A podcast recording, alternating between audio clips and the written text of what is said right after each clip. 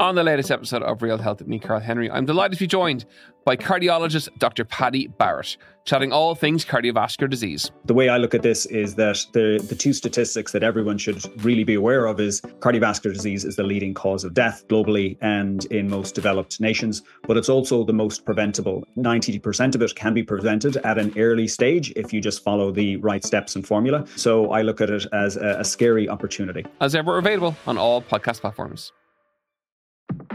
Remember, you can stay up to date on the latest news with the Irish Independent WhatsApp channel.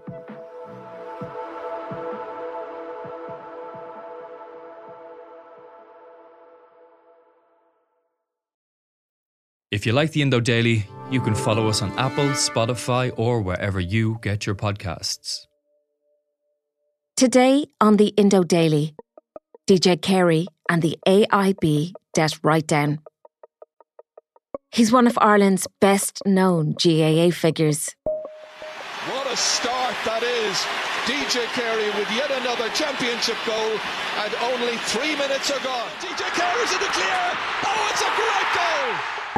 But Kilkenny's nine time All Star player and hurling legend DJ Carey is making the headlines for all the wrong reasons. Well, we're going to turn first today to the story broken by RTÉ primetime reporter Paul Murphy last night. Since RTÉ primetime published how Carey secured a settlement with AIB Bank in 2017, where 99% of a debt of over 9.5 million was written down, a growing community of people across the country are trying to understand how such a golden debt write down deal was secured. We seem to have one rule for, for some ordinary uh, families and then a different rule for others. And I think we need to look into why this is the case and why it's happened. I'm Siobhan Maguire, and today I'm joined by public affairs correspondent with the Irish Independent, Amy Molloy, to look at what we know about DJ Carey, his popularity and indeed sporting achievements, and legal affairs editor Shane Phelan to find out more on how debt write downs work.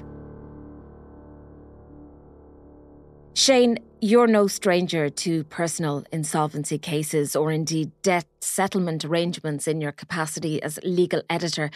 But can you explain to me what is going on with this particular case? So, DJ Carey, one of Ireland's best known uh, GAA figures, a hurling legend, he secured a uh, settlement with AIB in 2017 over a debt of 9.5 million and it was written down all the way to just uh, 60,000. So this meant that Mr. Carey, he, he only had to pay 0.63% of the original amount owed to the bank, which, lest we forget, is, is majority state owned. We uh, know that this debt kind of dated back to, I suppose, the period from the uh, the, the, the, the big recession. Uh, uh, the bank secured a high court judgment against him for 9.5 million in in May 2011. Uh, the uh, debt mostly arose from a loan Mr. Carey secured on properties in Mount Juliet in Kilkenny and the K Club in in Kildare. But a really really big write down. Yeah, and naturally, there was a, a lot of uh, public outcry over this particular story when it broke last Friday uh, over the weekend. Lots of people very active on Twitter and other social media platforms asking how somebody can have a 99% write down from a bank and these you know a lot a lot of stories were we're talking about people who had difficulty paying back a mortgage found themselves um, thrown to the wolves the vulture funds rather than have something like a, a, a write down available to them. But you're telling me there is a system in place there is. Um, I suppose it's the old saying that uh, if you if you owe the bank a couple of hundred euros, it's it's your problem. But if you owe them a couple of hundred million or uh, a very large sum, it's their problem. The reality is, Siobhan, that debt deals are being cut all the time. We tend to only really hear about the ones which reach the courts. There's various mechanisms uh, through which you know people who owe lots of money to, to banks can seek debt forgiveness uh, via the courts. But the vast majority of these debt deals are actually being done in private. We never hear about them at all. DJ Carey's one is is one that took place in private, so it's it's actually unusual that this case uh, is now uh, out there in the open. I suppose when you think about it, you can't get blood from a stone. So if a bank is confronted with uh, a situation where somebody owes them quite a lot of money and there is very, very little prospect of that money ever being repaid, then you're into a scenario of, well, what can we get back? Uh, quite often, the yardstick that is used is, well, can we cut a deal which will get us more than we would achieve if we were to bankrupt this person? It's quite often it's it's down to simple maths. Um, if that person can stump up uh, some sort of gesture, some sort of payment, which is what seems to have happened here with DJ Carey with 60,000 being, being paid, then they can pay up whatever they can and move on, and the debt is gone. Uh, but even if somebody is uh, a complete busted flush in terms of their finances, there is that expectation that they would have to contribute something and that it would have to be reasonably substantial uh, when I say reasonably substantial, I mean reasonably substantial to the man on the street. So um, he he did have to pay sixty thousand. That's a lot of money to you or I, I think. Amy, for so many listening, DJ Carey is a household name because of his hurling credentials and his sporting achievements. Can you remind us a little bit about who he is? DJ Carey is widely considered one of the greatest hurlers, if not the greatest hurler of all time.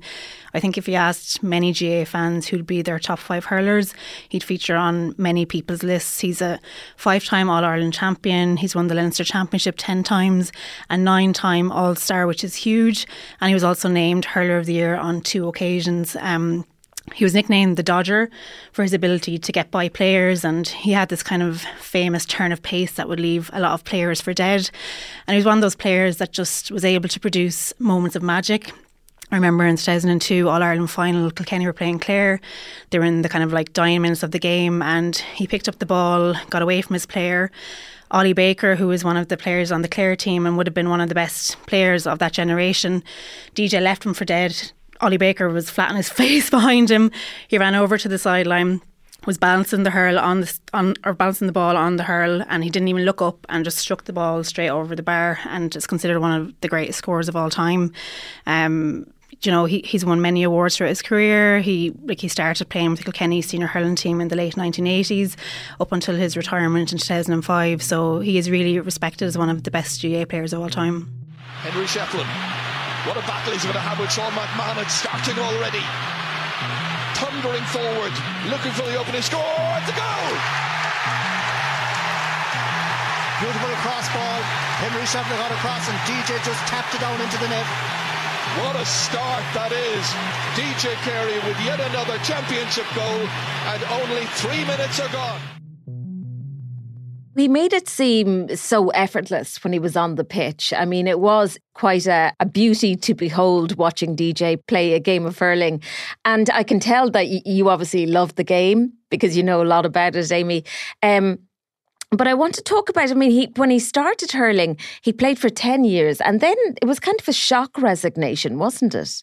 In some respects, yeah. Like he uh, he actually initially retired from the Kilkenny senior hurling team around 1998. He was only kind of in his late twenties, and people were absolutely shocked. You know, at that time, he was after setting up his business. He was kind of under a lot of pressure with that, and he announced that he was stepping down from the Kilkenny senior hurling team he kind of cited work pressures and said, you know, his love for the game wasn't the same. And he did kind of speak out a little bit about, you know, supporters being critical of him and he felt there was a lot of pressure on him to produce in every game and he just didn't have that same grá for the sport. So that retirement lasted an entire six weeks. um, he got inundated with, I think, about 25,000 letters from supporters begging him to come back.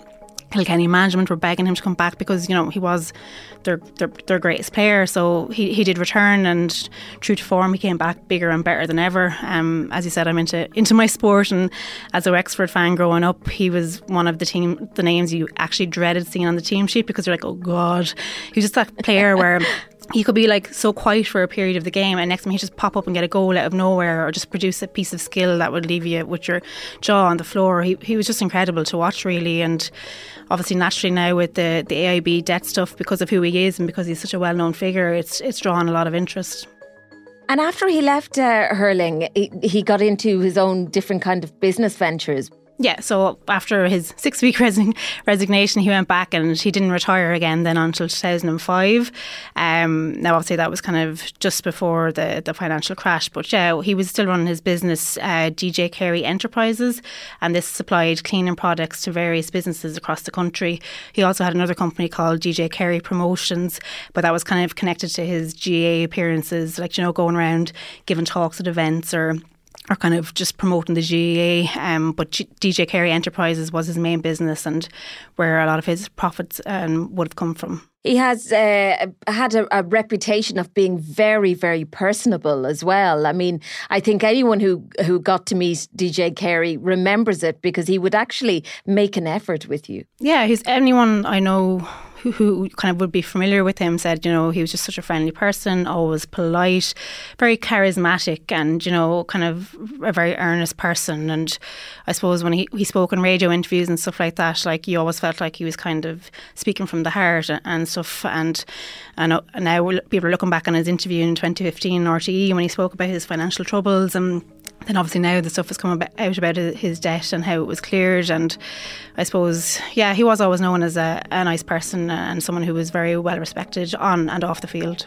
Teacher, um, this weekend we learned about the um, AIB write down uh, for DJ Carey uh, of 99%, um, no more than 99%, which is an incredible figure, a jaw dropping figure. Many people who will have uh, experiences of mortgage distress themselves uh, whether they be an illness um, or whether they have uh, mica homes, which are mortgages on lumps of rubble, uh, or you know, whether they're small businesses will have experienced these banks telling them that it's impossible to give write downs uh, to reduce the level of debt that they uh, owe.